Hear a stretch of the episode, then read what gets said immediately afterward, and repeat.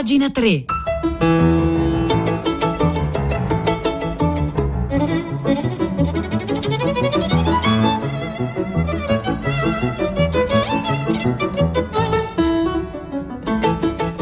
Buongiorno, un saluto da Nicola Lagioia, benvenuti a pagina 3, la cultura nei quotidiani, nelle riviste, nel web, 9 minuti 37 secondi. Oggi venerdì 8 ottobre non possiamo non cominciare con il Nobel per la, per la letteratura che è andato ad Abdul Razak Gurnah e ne scrivono tutti i giornali. Il, lo scrittore, almeno in Italia, non era molto conosciuto, non usciti un paio di libri poi andati abbastanza velocemente fuori catalogo, quindi è un modo per eh, leggere i giornali stamattina, per approcciarci, per avvicinarci, per imparare a conoscere Gurnai. Allora scrive il Corriere della Sera con Alberto Cristofori, l'Accademia di Svezia ha assegnato il premio Nobel per la letteratura snobbando ancora una volta i grandi favoriti in nome di una scelta eh, che appunto nella nella scrittura cerca anche un'impronta politica e sociale, dice il Corriere, che in questo caso sarebbero le letterature post-coloniali. E quest'anno, ecco, ci eravamo divertiti i giorni scorsi a vedere i bookmaker, perché tutte, c'è anche la possibilità di scommettere su chi vince Nobel per la letteratura. Si erano fatti i nomi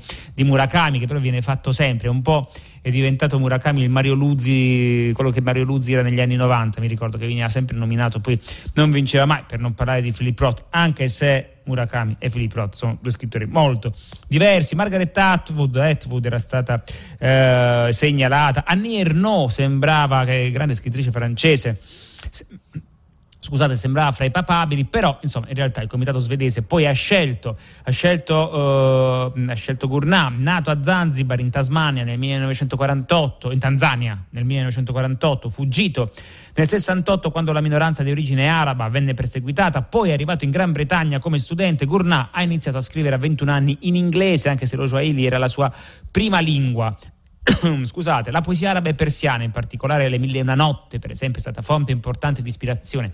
Questo lo dice anche Salman Rushdie da questo punto di vista e così anche le suore del Corano, le tragedie di Shakespeare, lui poi è diventato docente di Gurnah di letteratura eh, all'Università del Kent, quindi in Gran Bretagna, come saggista ha dedicato testi critici ad altri scrittori postcoloniali appartenenti eh, a due mondi, eh, soprattutto Africa, Caraibi, India, Naipaul, Nobel per il 2001, Salman Rushdie già appunto citato, sono eh, gli autori a cui Gurnah ha dedicato degli studi, anche Wole Soyinka, grande scrittore premio Nobel nel 1986, tra l'altro l'anno prossimo, dopo più di dieci anni se non ricordo male, è in arrivo il nuovo romanzo di eh, di Soinca. La motivazione della giuria menziona la sua intransigente e compassionevole penetrazione negli effetti del colonialismo e del destino del rifugiato. Ai rifugiati d'Europa Gurnà ha dedicato il Nobel quando ieri ha saputo, è molto carina ma è divertente la telefonata, sapete che c'è questa telefonata dall'Accademia di Svezia, il vincitore qualche istante prima che venga nominato e Gurnà appunto raggiunto al telefono era sorpreso più o meno quanto noi eh, osservatori e ascoltatori del Nobel a lui conferito e appunto ha detto al telefono, eh, c'è la telefonata registrata, che lui era proprio lì in attesa, curioso di sapere chi fosse quest'anno il Nobel e ovviamente non poteva immaginare che sarebbe toccata a lui. Però sempre sul Corriere della Sera, ecco, al di là anche delle questioni politiche, del postcolonialismo, eh, le questioni sociali, insomma, andiamo un po' più a vedere la ciccia letteraria e qui c'è, un, um, eh, c'è la testimonianza forse di chi in Italia meglio lo conosce, chi conosce meglio uno scrittore eh, che, se non il proprio traduttore, no? se questo scrittore straniero. Allora Alberto Cristofori scrive eh, sul Corriere della Sera e anche lui fa un'ammissione, tanto, comincia così il suo pezzo, tanto vale confessarlo subito, fra gli ormai numerosi scrittori che ho tradotto, alcuni anche famosi, beh Gurnà non è un nome su cui avrei scommesso per il Nobel Nobel. Eppure subito dopo il sentimento di sorpresa alla notizia ho provato una certa soddisfazione. Il traduttore, per forza di cose, si trova in una condizione particolare rispetto ai testi su cui lavora. Qualcuno dice che finisce per conoscerli anche meglio dell'autore certe volte. Beh, io preferisco paragonarmi a un lettore molto rallentato, costretto a continue pause, ritorni all'indietro e eh, ripensamenti. E, mm, in particolare un libro, ehm, eh, By the Sea, sulla riva del mare, nella versione Garzanti, uno dei libri che ho tradotto di Gournat e mi ha davvero molto emozionato. Sulla riva del mare racconta una storia di migrazione nel Regno Unito con i problemi e i danni che lo sradicamento comporta per i vari personaggi. Affronta un grande problema del nostro tempo e lo fa con uno sguardo analitico e partecipe. Tuttavia, appunto, uno scrittore, dice Alberto, scrive Alberto Cristofori sul Corriere della Sera a proposito del Nobel alla letteratura a Gournat dice non può essere appunto uno scrittore eh, ridotto alla nobiltà dei suoi valori o dei principi politici che ispirano la sua opera. Se dovessi spiegare perché il romanzo che ho tradotto è un ottimo libro al di là dei temi, non metterei appunto al primo posto eh, il tema che affronta, ma il fatto che l'autore ci coinvolge in un vero e proprio fuoco d'artificio di invenzioni narrative, linguistiche, di trovate, di idee inaspettate, a partire dal fatto che Shaban, il rifugiato che arriva in Regno Unito e arriva in aereo, è un antiquario di 65 anni, coltissimo, quindi non è proprio eh, l'idea del rifugiato che eh, la retorica ci impone, coltissimo, che parla benissimo l'inglese e conosce perfettamente la storia e la cultura del paese in cui si reca, solo che gli hanno raccontato, e qui c'è la prima invenzione letteraria, gli hanno raccontato, nonostante lui, il, il protagonista del, del, libro Shaban, padroneggi perfettamente l'inglese, conosca la cultura anglosassone, gli hanno raccomandato di fingersi ignaro di tutto, il che dà luogo a una serie di situazioni buffe e mette spesso gli inglesi in una posizione difficile, già che pensando di non essere compresi dal protagonista, dicono quello che pensano senza filtri.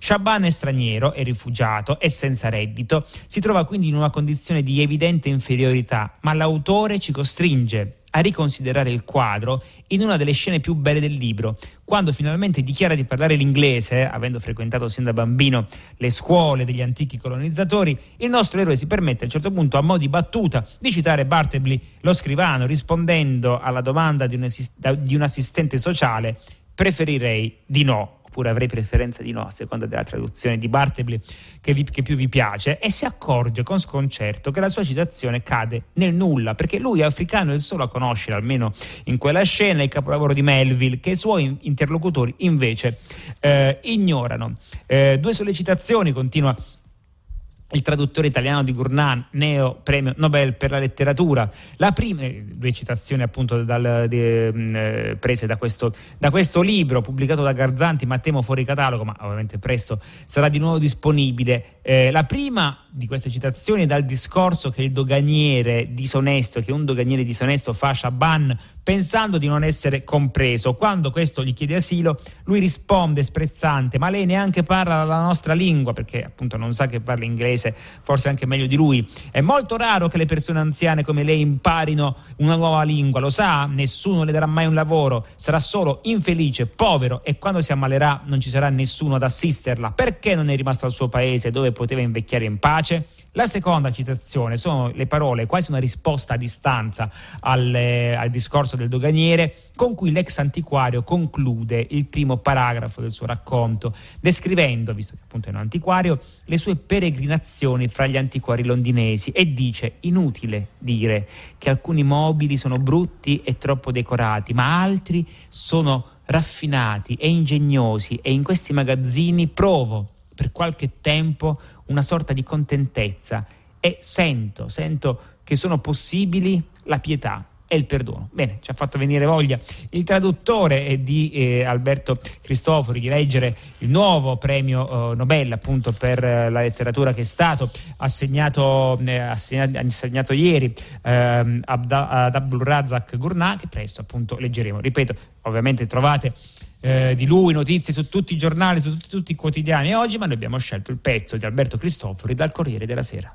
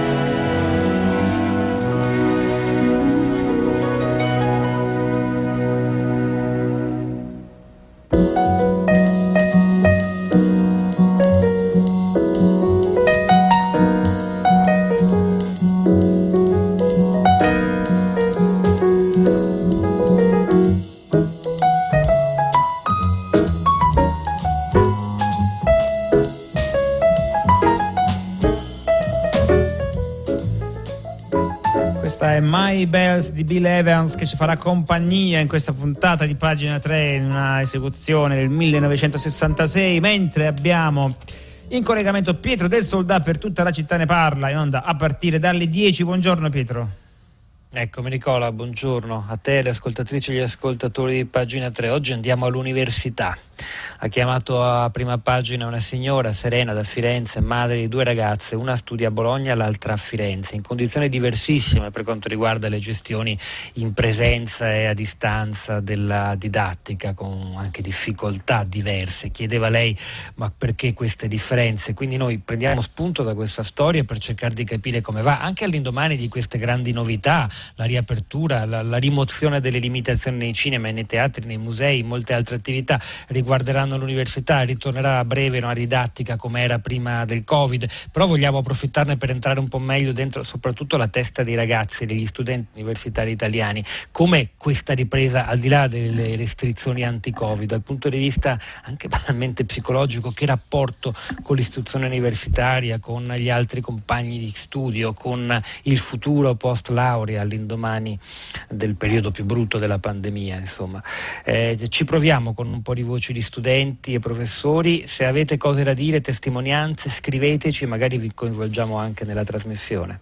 Grazie Nicola. Grazie. Grazie Pietro del Soldà, più tardi con tutta la città ne parla 335 5634 296, io intanto riesco a segnalarvi, ecco, una grande fotoreporter e una grande giornalista. La grande fotoreporter è Letizia Battaglia, di cui si legge oggi su Repubblica, perché la vita di Letizia Battaglia sarà raccontata in un film TV in due parti che gira la RAI, prodotto da Angelo Barbagallo con Rai Fiction, e appunto racconterà eh, la vita eh, di, eh, di, di, Letizia Battaglia, che viene anche appunto intervistata eh, eh, su, Repubblica. E poi eh, una grande giornalista, grande giornalista è Anna Politovskaya, questa è invece una brutta notizia che leggiamo sulla stampa in un articolo di Anna eh, Zafesova, e cioè appunto è caduto in prescrizione l'indagine sugli mandanti dell'omicidio eh, della grande giornalista Anna Politovskaya. Quattro spari nel petto, si legge sulla stampa, e uno di controllo in testa nel centro di Mosca, nel nel giorno del compleanno del presidente Putin, 15 anni fa. Quella di Anna Politovskaya è stata una morte che ha scosso il mondo, forse il primo omicidio politico clamoroso della Russia putiniana, sicuramente quello che ha inaugurato una nuova era di paura e di attentati a dissidenti e oppositori del Cremlino. Ed è anche il primo, e questa è la brutta notizia, a venire archiviato perché ieri sono scaduti i termini di prescrizione e ora il mandante dell'omicidio della giornalista non verrà più indagato o ricercato e il suo nome potrebbe rimanere sconosciuto al pubblico e non al Cremlino. Non al Cremlino ha accusato ieri il vice direttore della Novaya Gazeta, che è il giornale su cui scriveva Anna eh, Politkovskaya. Questo lo, lo trovate su tutti i giornali. Speriamo che abbia un seguito questa brutta notizia. Intanto il pezzo che vi ho accennato lo potete trovare oggi sulla stampa.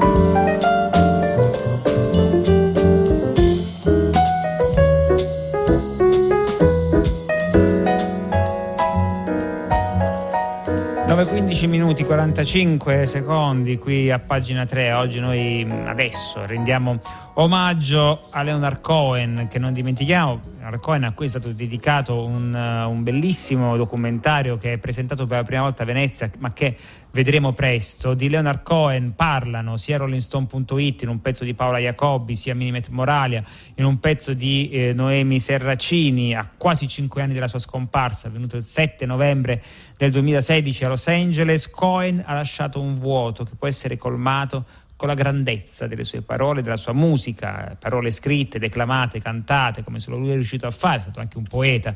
Leonard Cohen, nel senso un poeta anche fuori dagli spartiti.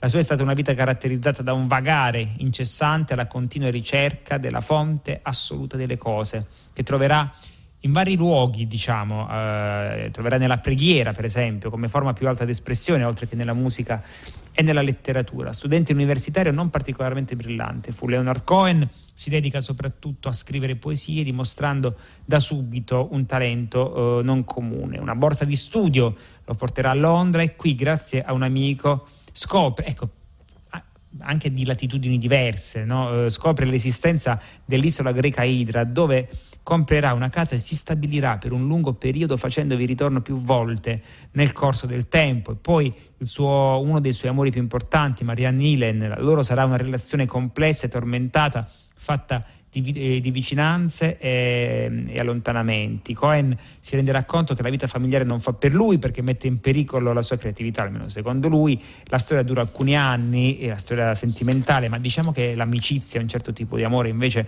durerà eh, per, per, tutta, per tutta la vita. Ora, la canzone più, più famosa, forse non la, non la, più bella, questo dipende dai gusti, di Leonard Cohen e, e Alleluia, eh, che forse chi era giovane negli anni 90 ricorda poi nella, nella versione di, eh, di, Jeff Buckley. Eh, ma quanto tempo, no? si, si, chiede Paolo Jacobi su Rolling Stone, ci vuole per scrivere una canzone? Cioè, quanto tempo Leonard Cohen ci ha messo per scrivere Alleluia? Forse sette anni, forse sette o quindici minuti. I sette anni sono quelli serviti a Leonard Cohen per Alleluia. Invece il quarto d'ora è quello infatti loro sono sempre stati messi un po' diciamo eh, vicini così vicini così lontani perché il quarto d'ora è quello che sarebbe servito a Bob Dylan per scrivere una qualunque delle sue. Lo avrebbe detto lo stesso Dylan un po' smargiasso a Cohen un giorno degli anni Ottanta in un caffè di Parigi con un po' di aneddotica anche non fa male. La, la rivalità amicizia fra i due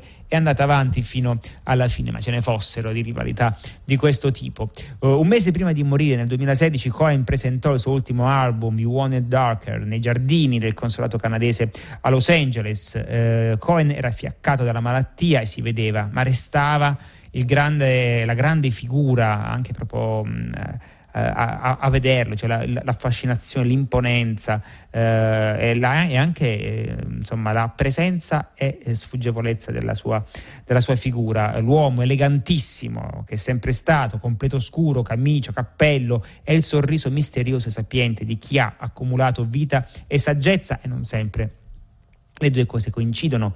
Quel giorno, proprio poche ore prima del, dell'incontro con la stampa, era stato annunciato il Nobel, ecco a proposito di Nobel per la letteratura, a Bob Dylan e tutti a chiedere a Cohen che cosa ne pensasse. Era contento per Bob eh, che, e lui disse che sì, era molto contento, che quella era una buona notizia, significava che i confini fra poesia e canzone si erano appunto eh, si erano fatti più mm, eh, si erano ridotti, si erano fatti eh, più friabili, ecco, diciamo, eh, diciamo così. Il, documentario, il documentario si intitola Alleluia, Leonard Cohen, A Journey a Song, il documentario di Dan Geller, eh, presentato alla 78esima mostra d'arte cinematografica di Venezia, entra proprio nello specifico poetico eh, di Leonard Cohen. Quelli sono i bei documentari sulla musica, cioè quelli che ti fanno non soltanto ascoltare la musica, ma ti fanno capire come, ti fanno entrare nella bottega del musicista. Il taglio scelto è particolarmente acuto perché si è scelta proprio la sua canzone più famosa, la più coverizzata, la più utilizzata anche a eventi e matrimoni, la più martoriata dai concorrenti dei talent show, l'unica finita addirittura in un cartone animato, perché Alleluia compare anche in Shrek e se ne racconta la genesi, quindi si racconta la genesi di una canzone. Effettivamente un po' come, se vogliamo continuare il parallelo fra Leonard Cohen e Bob Dylan, è stato fatto per Like Rolling Stone di Bob Dylan, a cui appunto è stato dedicato più di un libro, cioè soltanto alla canzone. Per quasi dieci anni Cohen parliamo di Alleluia, ha riempito i suoi quaderni di circa 180 versi diversi per Alleluia. Ogni riga pare che sia stata riscritta 250 volte in media. Mentre guardavo il film, dice l'autore dell'articolo, pensavo che in futuro un lavoro del genere sarà un po' più difficile da, da fare anche per i, mh, mm, eh, per i, ricercatori, perché oggi si fa tutto quanto attraverso i file, cioè non, non ci, più, eh, non ci saranno più in futuro Uh, le documentazioni cartacee, però magari ci saranno i file, uh, aggiungo, aggiungo, io. E, e insomma, il, um, un uomo, ecco, chi è Leonard Cohen? Un uomo che non ha cercato il successo, ma l'ha trovato dentro la magia di un'intuizione felice per quanto riguarda Alleluia, che cosa c'è di più poetico? E allora celebriamo Leonard Cohen con questo pezzo di Paola Jacobbi su rollingstone.it, ovviamente in attesa poi che il documentario esca eh, al di là eh, delle ragioni festivaliere, possiamo andare a vederlo liberamente, e poi appunto di altro pezzo di Naomi Serracini su minimetmoralia.it.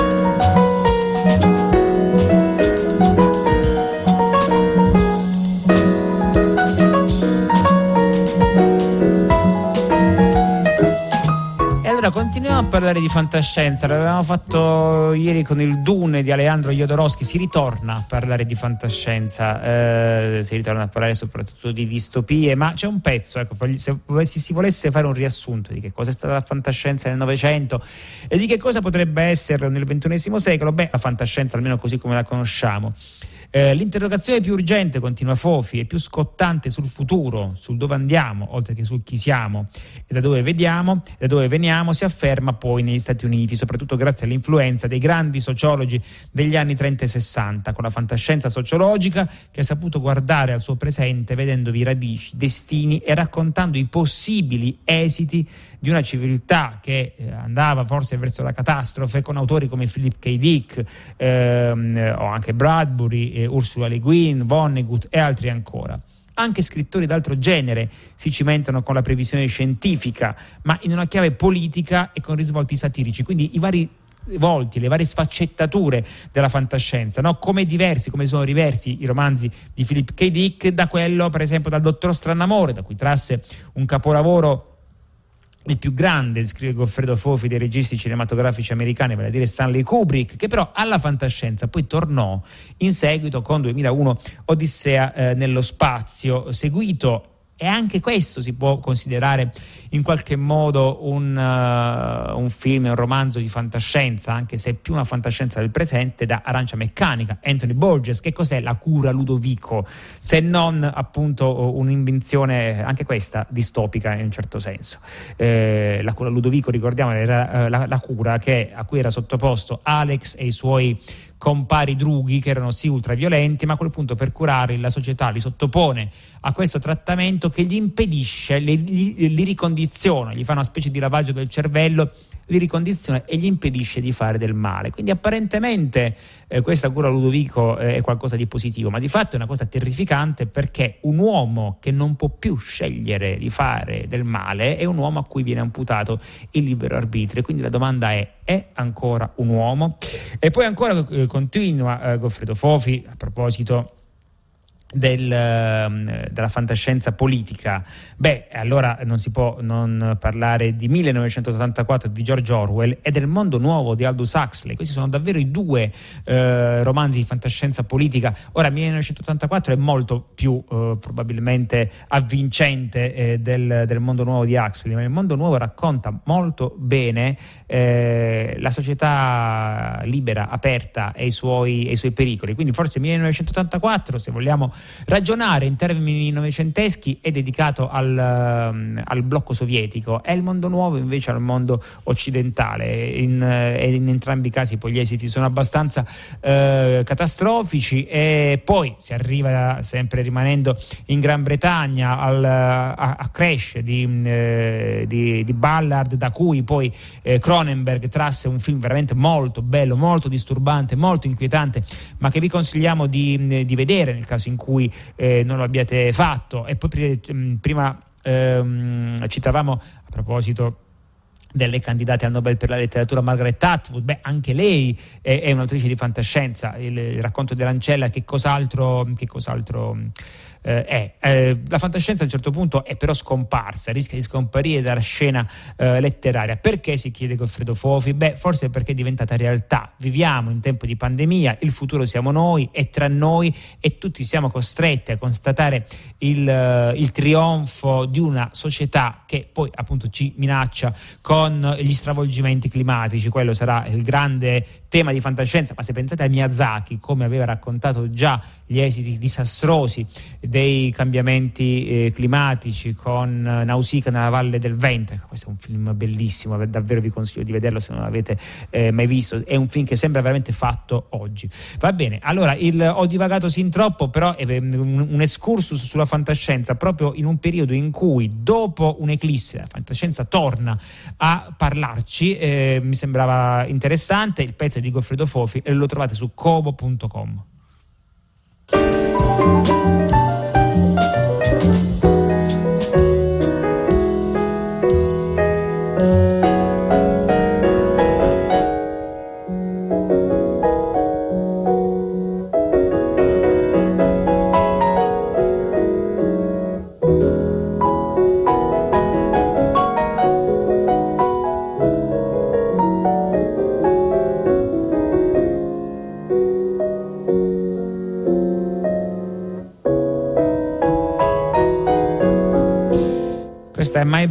Bells di Bill Evans che ci ha fatto compagnia in questa puntata di pagina 3. Io riesco a ricordarvi su tutti i giornali eh, la. Mh, mm, la notizia della scomparsa di Salvatore Veca, filosofo, 77 anni, trovate appunto su, tutte, eh, su, tutti i quotidiani, e però non posso non lasciarvi con una buona notizia che avete ascoltato nel, nel GR, da lunedì torna la piena capienza per teatri, cinema, concerti, luoghi di spettacolo, insomma si torna, si torna a vivere eh, in qualche modo, eh, seppur ancora con la mascherina e col Green Pass, però si è riaperto, quindi questa per il mondo della cultura davvero una buona uh, notizia. Ecco, è tempo di passare il microfono a primo movimento uh, e volevo chiudere la settimana appunto in maniera, uh, in maniera felice con Renata Scognamiglio, io vi ringrazio per l'ascolto, come vi ringraziano Domenico Ganci in console, Piero Pugliese in regia, Cristiana Castellotti, Marzia Coronati, in redazione Maria Chiara Bairanec, curatrice del programma, l'appuntamento con pagina 3 per lunedì alle 9 con Silvia Bencivelli, un saluto e buon fine settimana. Da Nicola La Gioia.